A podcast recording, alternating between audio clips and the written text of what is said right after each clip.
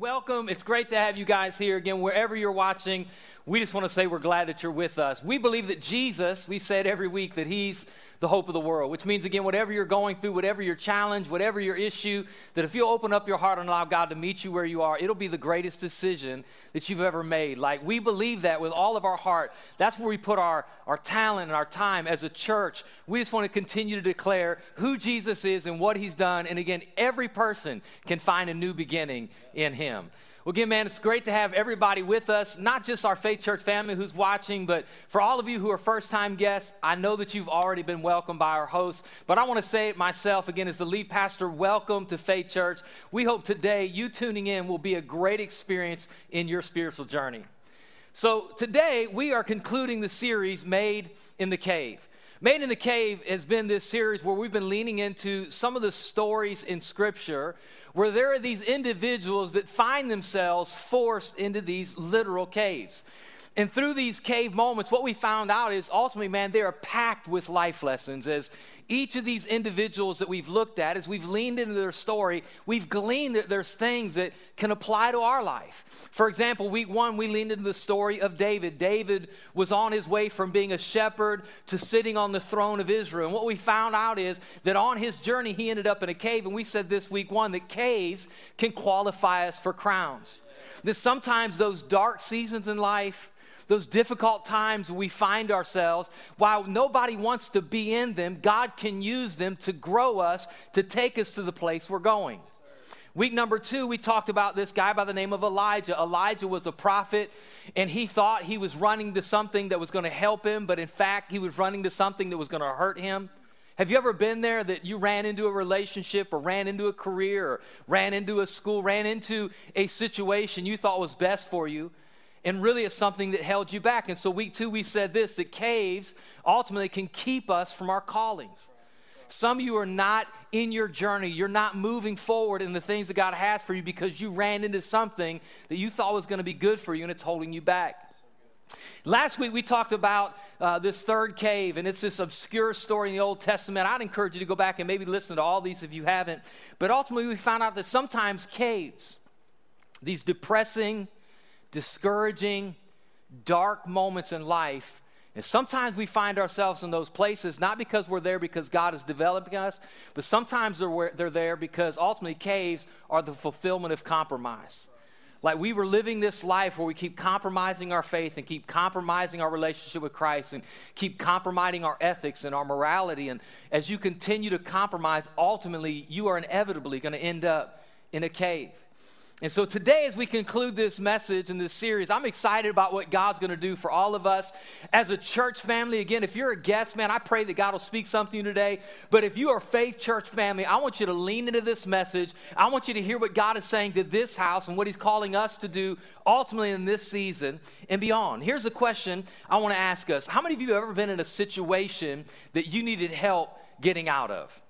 How many of you have ever found themselves at a place in life, in a situation in life, going through something in life, and there's you couldn't fix it on your own? Like, you needed somebody, you needed some backup. You needed to, you needed to call somebody who could come in and help you out. I remember a number of years ago, I um, I was driving through a parking lot, and I was in one section of this parking lot, and I wanted to get to this other section, but between the two parking lots, you probably have seen this, you know, like there's sometimes, there's not all asphalt. Sometimes there's some grass between stores. Sometimes there's even some curbs between stores. Like, those would be obstacles for some people, not for me. Like, it was just too hard at the moment to drive out, sit through a red light, go down the main road, and turn around and go back in the very next lot. So I just had this great idea. Like, I'm just going to put this baby in four-wheel drive, and I'm just going to go over the curb. Like, I can get there just, I mean, the shortest distance, right, between two points, a straight line. I'm just going to take a straight line. And so I just got up to this little curb and looked around, made sure nobody was looking. That's how you know when you're in trouble, by the way. If you got to look around and make sure nobody's looking at you, you probably shouldn't do what you're doing. But I digress. I kept doing it. And my son is sitting with me, and so I went over my front tires over the curb, and as soon as my front tires hit the other parking lot, I didn't realize it, but they weren't the same height. The parking lot I was going into was actually lower, and as soon as my front tires fell off that curb, all of a sudden I was stuck on this curb. whoo, wasn't, wasn't nothing I could do but be embarrassed. I'm putting this thing in reverse, and I'm just peeling out. I am absolutely stuck. My son's looking at me. I'm embarrassed in front of my son. And there's no way, there's nothing I could do to get myself free from that. Thankfully, I knew a guy who had a tow company, and I called him up, and I was like, hey, listen, I'm stuck, and I need you to come get me, but you can only help me. This is crazy. I was like, you can only come help me on one condition, and that is you got to swear you will never tell anybody that you had to come help me. And so he's like, Pastor, what is it? And so I told him, and he came, and he laughed the whole time. Ultimately, he got me unstuck. He got me unstuck from this curve. Again, I, I was so embarrassed. But again, there was there was no way. There was no way I was going to get myself out of that situation. I needed help to get out. Again, all of us go through life where we face situations where we have to lean on or depend on somebody else to get us out of the cave we're in, to get us out of the situation we're in, right? That's why we live in a world that's filled with counselors and filled with doctors and filled with emergency people and filled with, right, all kinds of, filled with all kinds of people that are there. And think about this, because when you find yourself in a relational situation or a financial situation or an emergency situation, right, we have somebody we can call. And what, what the wonderful thing is, all these people that operate and exist in our world, all of the teachers, everybody who do, you do what you do, you understand your role, that you are there to help people get out of situations that they can't get out of on their own. And while many of those people, again, bankers and accountants and lawyers and doctors, while many of those people understand their calling in this world, here's the question I want us to run down today is, do Christians, do we as Christ followers understand our calling in this world? What's our calling? If everybody else understands that oftentimes they are there to play a role in helping somebody else get out of a situation they're in, what is our calling as Christ followers? Now, what I have found is oftentimes, many times Christians believe that our calling is to be a consumer, called to be a consumer. And we will show up in church and we will let people hug us and love us, come on, and caffeinate us, and feed us the word, and lead us in worship, and like people just show up in church, and they just sit, and they're just consumers. And I'm just going to tell you, there's there's nothing wrong with that if that's the beginning of your journey. If if you're tuning in online, or when we're able to be in a building, you show up, and you're just kind of new to spiritual things, and, and you're just kicking the tires on faith, and you're just trying to figure it out. I want you to know there's nothing wrong with being a consumer. But at some point, we got to stop being a consumer. And there's many of us, that's what we think our role is, is, is just to let people encourage us and love us and feed us and help us. And, and at some point, we got to move past being a consumer. So a lot of people, they recognize, like, our call isn't to be consumers. A lot of times, I think Christians believe that our calling is to be contributors. I'm not called to be a consumer, Pastor. I get it. Like, I've been in this game for a while. Like, I understand that I'm called to be a contributor. And we have literally thousands of people at Faith Church that are operating in this role, and we can't do what we do without you. That people show up and they give their time and they serve all over in different capacities, and they give their talent and they give their treasure. They they invest in the resource. They invest in uh, the ministry of this house with the resources. They invest in kingdom builders. And so so many of you who are contributors, I just want to say thank you for what you do. And but I, here's what you got to hear is, ultimately, again, we graduate from being this person where we are a consumer to a contributor. And while being a contributor is great, ultimately, while it's great, that's not our goal. We have a higher goal than just being a contributor.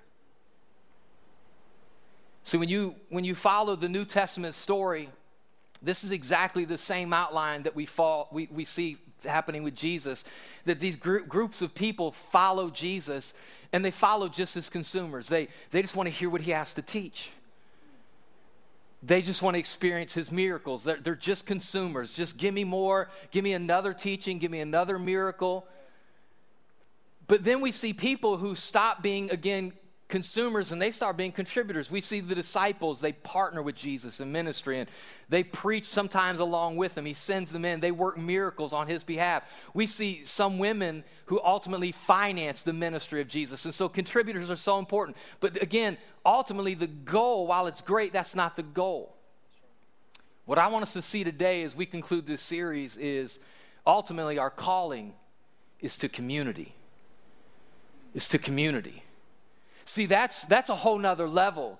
If you're going to operate in community, ultimately it's going to take you being a contributor. But this idea of community is what you find when Jesus ultimately died on the cross, rose on the third day, showed himself alive for forty days, and then ascended to heaven. What he left was the church, but a group of people who lived in community, where they were looking out for each other, where they were making sure everybody was okay. And if somebody got themselves in a situation, they knew this all along. I'm not in this thing alone. I've got a group of people who have my back, who are for me, who are not against me. And that's what we need more than ever, I believe, in the season we're living, is we need to know we're not in this thing alone. alone. I'm not in caves alone. I'm not in difficult situations alone. We are going to live in community. That's our highest call as Christ followers, is I'm in this thing with a group of people. Come on, somebody. And so here's what I, what I want you to hear today. Here's this big idea, is ultimately that community counters the power of caves. Again, I go back to even a silly illustration, but if I'm caught on that curb and I have nobody to call, like literally, what am I going to do? If I have nobody I can lean on, I'm stuck. And sometimes we get ourselves in situations, or we find ourselves in places of life, and if, if maybe you're in one of these places now and you have nobody to call, you have nobody to lean on, and you are absolutely alone, you're in trouble. But I don't care how dark your situation is. I don't care how desperate it is. There's, there's just something about knowing that you're not in it alone. When you know, man, if you're in a, again, we, we're not in literal caves, but if you're in a dark, depressing, discouraging moment in life, but you know you got people there with you. You have people checking in on you. You have people there coming alongside. Like, everything changes in community. Community counters the power of caves. Man, it, it takes the darkness and it, it brings light. It takes the difficulty and it turns down the difficulty setting. All of a sudden, what seems overwhelming when you're in community, it feels manageable. It feels, it feels like I can do this. Community counters the power of caves. So I want us uh, for a few minutes to lean into this scripture, because this is ultimately what Paul tells us. I want you to hear this. Paul in Galatians chapter six, talking about this idea of community. He says, "Dear brothers and sisters." Now let me just stop right there. I want you to notice as he addresses this group of Christians. And he says, "Dear brothers and sisters," which, my, which means to me he's either supposing community or imposing community. He's either telling these people, listen, I, I know you're, you're, you're brothers from different mothers, right? I, I know you're not. I know you're all not from the same uh, genetic pool. I know you're not all brothers and sisters literally, but he's like, what I want you to hear is you're brothers and sisters. I, I want to suppose you already know that. I want to suppose, if you're watching this, that you're not alone. You, you're a part of a family. You're a part of something greater than yourself. You're not in this thing alone. And if you're watching this or you're hearing this and you're like, man, I didn't know that. Well, then I think Paul, maybe he's leaning on you. He's not, he's not supposing it. He's imposing. No, you need to know this, that you got some brothers and sisters that need you. You got some brothers and sisters that are depending on you. Yeah. And so he starts this idea by just saying, hey, we're, we're a community. We're a family. We look out for each other here. We got each other's backs here. And so he says this, "Dear brothers and sisters, if another believer is overcome," everybody say overcome. That's that situation you get in and you need help. "If another believer is overcome by some sin, you who are godly should gently and humbly help that person back onto the right path. And be careful not to fall into the same temptation yourself." Come on, read this with me at home. "Share each other's burdens, and in this way, obey the law of Christ." Listen, Paul's talking about, like, how do you behave in a cave? How do you behave in a cave? How do you, when you're in a dark, difficult, depressing, discouraging moment, how do you behave? Like, how do you live? Well, again, he introduces this idea that ultimately it's not his idea. It was Jesus' idea. Again, that you're not called to solidarity. You're not called to, to singleness. You're called to community. You're not called to do life alone. You're called to live life connected. You're a part of something greater. Yeah. So, dear brothers and sisters, and he's, he's really saying, listen, if you're, if you're in a cave, this is just really important. if you're in a cave, again, I want you to notice he, he, he makes a couple points here. He says, hey, if you're overcome, which means, number one, you got to be vulnerable enough to admit you're overcome. Wow. Which, anybody here have a hard time admitting you need help? We have a hard time admitting I'm overcome. So he says, if, if you know somebody who's overcome, again, not just admitting you need help, but you got to go help that person. You got to be humble enough to accept that help. So a lot of people, I'm just going to say this up front, a lot of people, you know you're in community, you're in community, but you won't admit you're in trouble and you won't accept help if someone offers it, which means you're just going to stay in the cave longer than you need to be there, because the way out of the cave isn't how strong you are, it's how strong the people are that God's sending you to get out of the cave you're in. Come on, we all need somebody. But what I want us again to hear today is, is what do you do when somebody you know is in a cave? Not just when you're in the cave. What do you do when somebody else? I, we've been for three weeks talking about the caves we find ourselves in. And man, I just felt so impressed walking into this week about leaning into this topic of what do we do when somebody else we know is in a cave, when somebody else is in a tough season, when they're in a difficult place. Like, what do we do? And Paul, he gives us this challenge that, man, again, we're to go when we know somebody's overcome. We're brothers and sisters. We're in community. We're to go to them, and we're to help them, and we're to, we're to share their burdens. If you're taking notes, I want you to hear this. The best demonstration of our godliness is being a companion to somebody in their brokenness. You want to say, well, you know, how, how far am I in my spiritual journey? How mature am I? How, how much have I grown in my faith? Paul says, hey, to you who are spiritual, when you find somebody struggling, go help them. So the best demonstration of our godliness is being a companion to someone in their brokenness. It's, it's, not, it's, not, it's not how often you pray. It's not how much you give.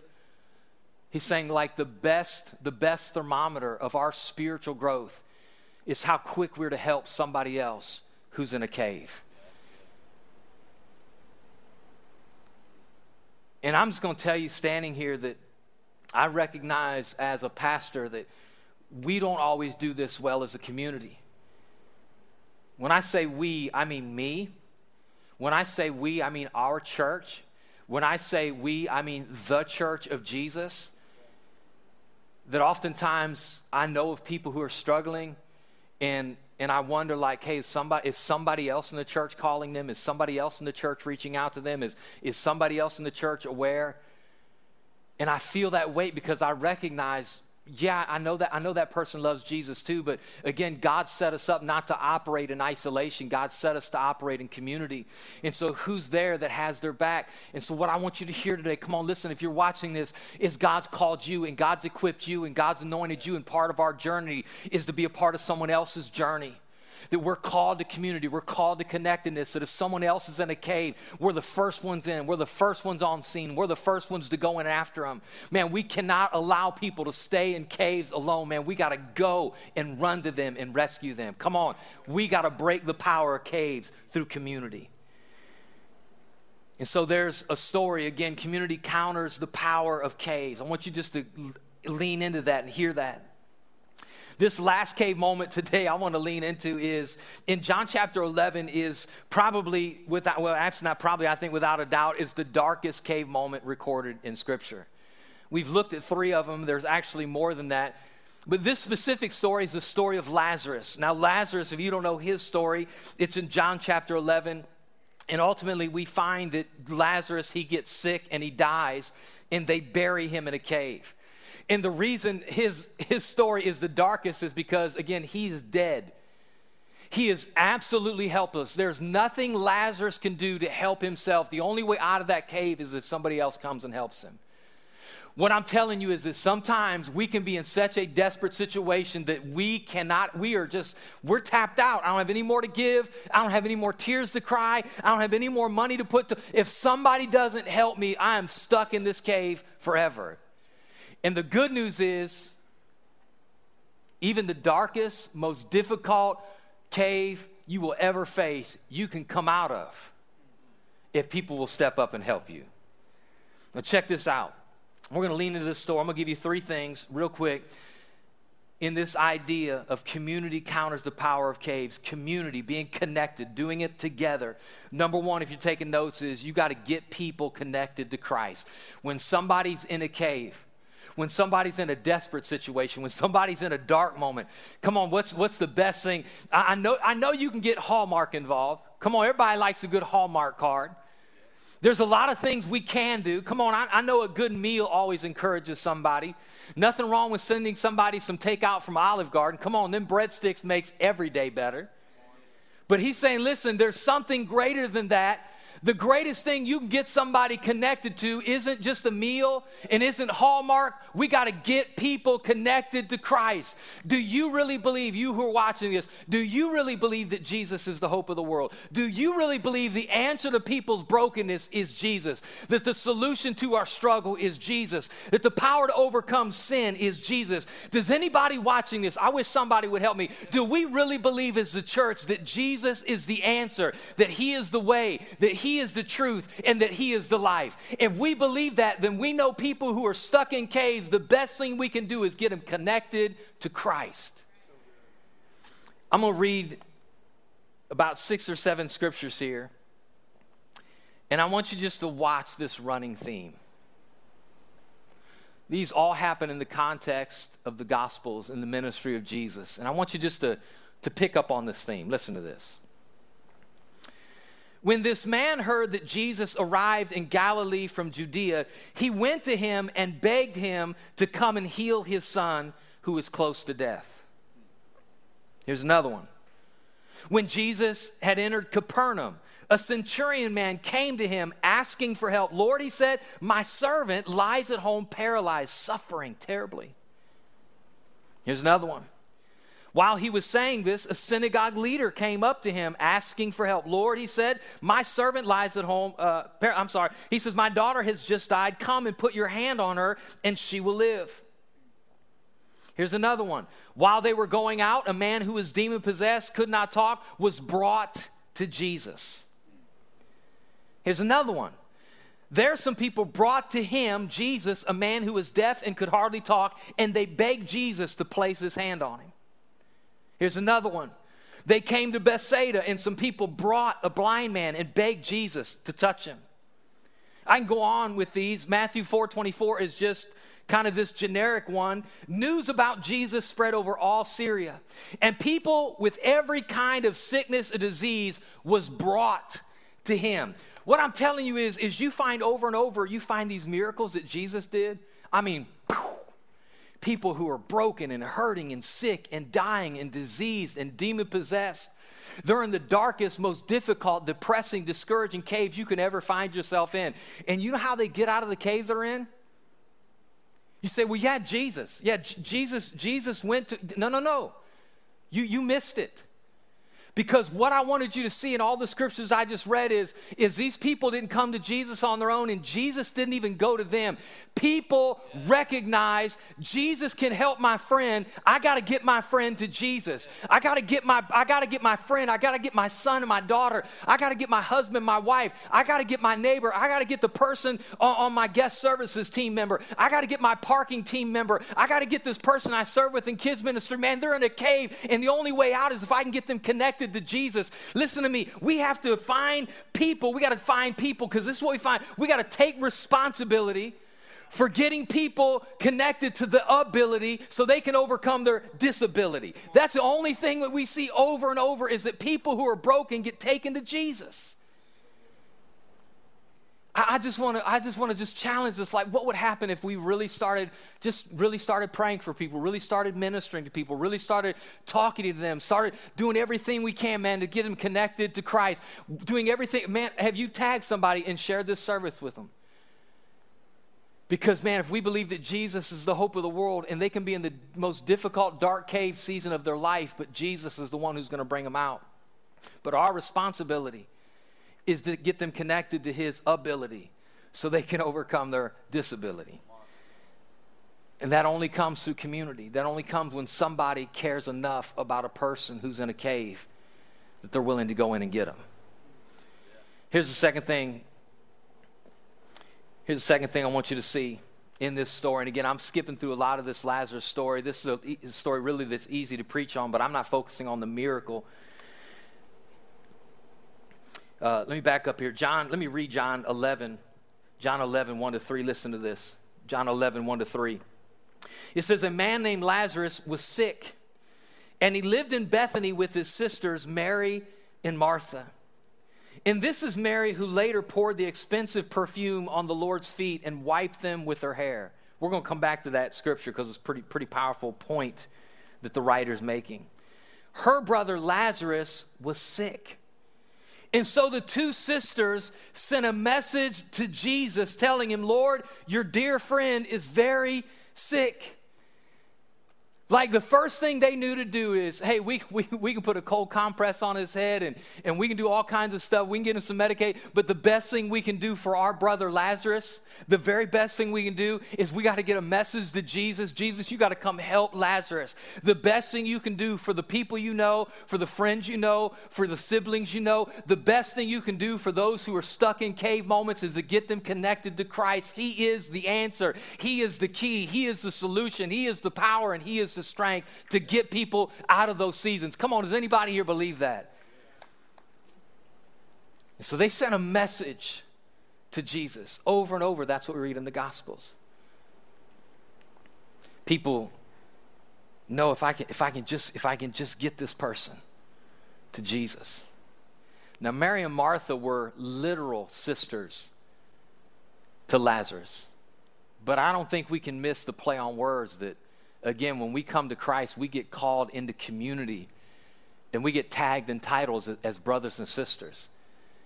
Again, we, we might be sisters with different misters, or brothers with different mothers, but our, our commonality is we have one heavenly Father. And so we're brothers and sisters, and we got to look out for each other. The second thing, not only getting people connected to Christ, the second thing is we got to move the obstacles that are holding people back.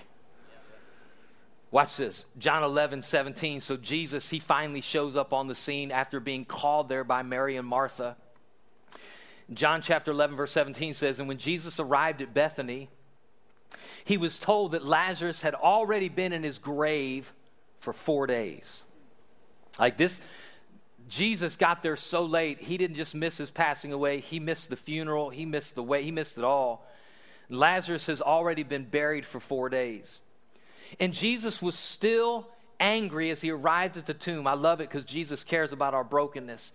Watch this. When Jesus arrived at the tomb, a cave with a stone rolled across its entrance. What was, what was the purpose of this stone? Well, at that time in the first century, typically people were not buried underground like we are today. Some were, but more times than not, people were put in caves. And once somebody was put in a small cave entrance, they would roll a large stone in front of the entrance so no animals could get in and do anything to the body. And so here's Lazarus. Lazarus was sick. Mary and Martha called Jesus to come. Jesus is on his way, but he gets there late. Jesus, Lazarus has already been dead for four days, and he gets there, and he's standing in front of the tomb. He's like, he's in the cemetery where Lazarus is buried, and there's a large stone in front of the entrance. And Jesus makes this point, watch this, this is so powerful. He says, he said, I want you to roll the stone aside. Jesus told them. But Martha, the dead man's sister, protested, Lord, he's been dead for four days, and the smell will be terrible. Come on, I just want you to know it's never too late for Jesus to do something about your situation. Listen, you may be four de- days dead, and it's never too late for Jesus. You may, ha- come on, there are people signed your death certificate. They said, man, you're too far gone. There's no coming back. I'm telling you, it is never too late for Jesus. Jesus can redeem any situation, any life, any person, anywhere, anytime. It's never too late. Come on, for the resurrection of life to step in. And Jesus responded, didn't I tell you that you would see God's glory if you believe? So they rolled the stone away. So Jesus, so watch this now, because when you read the story of Lazarus, Jesus, and for, for sure, I want you all to hear me, all glory to Jesus. Jesus is the one who does the heavy lifting in the story. Jesus is the one who ultimately brings Lazarus back from the dead. But Jesus was only there because Mary and Martha sent a message to go get him. And so here's Jesus standing in front of the tomb, and he's getting ready to call Lazarus forth, and he recognizes what's going to keep Lazarus from getting out of the tomb is the stone. And Jesus says, I'm not going to be the... Now, do you think Jesus could have moved the stone? No doubt about it. If Jesus can call a dead man to come back to life, you better believe he can call a stone to get away from the entrance. But he said, you know what? I, I've, I've called us to do this thing as a team sport. Come on, he's, he's invited us to be a part of what he's doing in rescuing broken people. And so it says, listen, I'll do the heavy lifting. I'll call him forth if you'll move the stone. And sometimes we just have to be willing to move obstacles that are in people's way. What's keep what's keeping somebody you know in the situation they're in? Maybe what God's calling you to do is to move that thing out of the way. Now, again, people, you have to admit you need help. You got to admit, I can't move this thing alone. And men, come on, we're awful at this.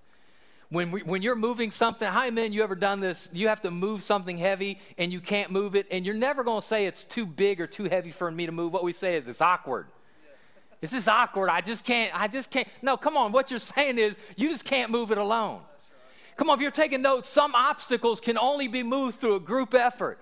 And there's some stuff some people are going through, and if they're going to get out of the cave they're in, then some obstacles got to be moved out of the way, and they can't move it because they're helpless, and Jesus isn't going to move it because he called us together to get up underneath the obstacles and move them out of people's way. Come on, I'm telling you, some people right now who are watching this, you were in some cave moments, and you're never going to get out of that thing alone, but God's called people around you to help you, to love you, to encourage you, and to move stuff out of your way that are holding you in the season you're in.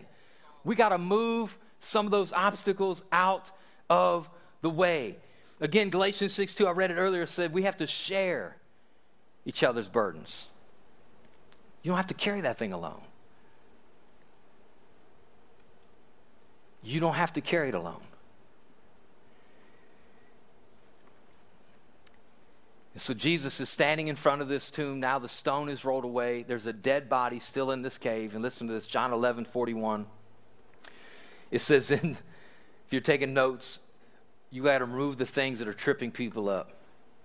You got to remove the things. Once somebody starts coming out of the cave, I don't know if anybody else can relate to this. You know how you can, you can get out of a season, and man, that last season just keeps kind of haunting you. You keep kind of falling into the same behavior, falling into the same attitude, falling into the same situations. Here's Lazarus, watch this. Jesus standing in front of the tomb. Jesus looked up to heaven and said, Father, thank you for hearing me. You always hear me, but I said it out loud for the sake of all these people standing here so that they will believe you sent me. And then Jesus shouted, Lazarus, come out. The dead man came out, his hands and feet in grave clothes, and his face wrapped in a headcloth. And Jesus told them, unwrap him and let him go. Jesus told them, unwrap him and let him go. Let me say it again, come on. And Jesus told them, unwrap him and let him go. So here's, here's Lazarus, he's in a tomb, there's nothing he can do to help himself. You read the story of John chapter eleven, it's one of the most profound miracles in the New Testament. Jesus calls a man to come back to life, and that's awesome, but you can't miss it that Jesus was only there because Mary and Martha got him, and G- Lazarus could only come out of the tomb because Mary and Martha and those who showed up to help grieve moved the stone out of the way. And how did Lazarus get on with life? Only because Mary and Martha removed the stuff that was going to keep tripping him up. It says, I want you to get the get the get the cloth off of his head. Sometimes when people have been in dark moments, they just need a new perspective. They need somebody to believe in them. They need somebody to say, hey, you can do this. You need somebody to tell them and to speak life to them. That's why we need each other. Come on. Is we can, we got to go into the caves people are in and trapped and caught in, and we got to be the ones that rescue them and get them out. And so Lazarus comes out like a mummy.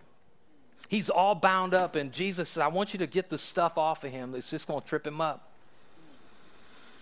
But as I was studying this, something jumped out at me, and I want us to lean into this just for a minute.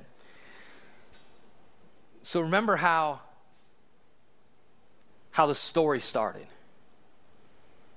The point that's made that almost doesn't really seem to fit was that it says Mary and Martha, Lazarus' brother, was sick, and it says, and this Mary, this is the Mary who later poured the expensive perfume on the Lord's feet and wiped them with her hair. It was her brother, Lazarus, that was sick. And it would seem like the purpose of that verse was to let us know which Mary it was, because there are several Marys in the New Testament. There's at least five. And so you would think that the writer of John, that John was saying, hey, this is that Mary. But I don't think that's the point. And here's how I know it, because we know throughout the New Testament that Mary and Martha are sisters. We know that Mary. When you get to the end of the book of John, John records this, that Jesus did so many miracles that they couldn't be contained in all the books of the world. Now that's hyper, hyperbolic speech, but what he's saying is like you've only you've only got the tip of the iceberg. When you read the miracles recorded in this gospel, like you've only seen a small sample of everything Jesus did. Jesus did way more than I've ever recorded, which means that John had to be careful and he had to be intentional about what miracles he recorded, what miracles he, re- he wrote down, and what miracles he chose to exclude. And for some reason, he chose to include this miracle of the resurrection of Lazarus. And you can say, well, Pastor, the reason probably he did that is because that's such a profound miracle. But I would counter back and say, but that's not the only resurrection Jesus did. There are actually three resurrections that Jesus causes in somebody's life. So the purpose of this miracle isn't to show that Jesus is over death. We already know that. What I want to tell you is this. This is so, so important because this Mary, this is the Mary that poured perfume on Jesus. Here's why that's relevant is because now they're standing at the tomb and Jesus says, hey, I want you to, I want you to go and I want you to move the stone and I want you to take the bandages off. And notice the response. Come on, Jesus, are you kidding me? He's been dead four days. He, he's going to stink. I love King James only in this verse. He stinketh. He stinketh. Imagine, imagine the stench. Imagine how bad this smelled. He's been dead and rotting for four days. And so this word, this is so powerful, this word, he stinks. The antonym to that is to pour perfume on. And I think what Jesus is saying by, by John leaving, recording this miracle of Lazarus being raised from the dead, Lazarus was the sister of Mary. Mary was the one who poured perfume on.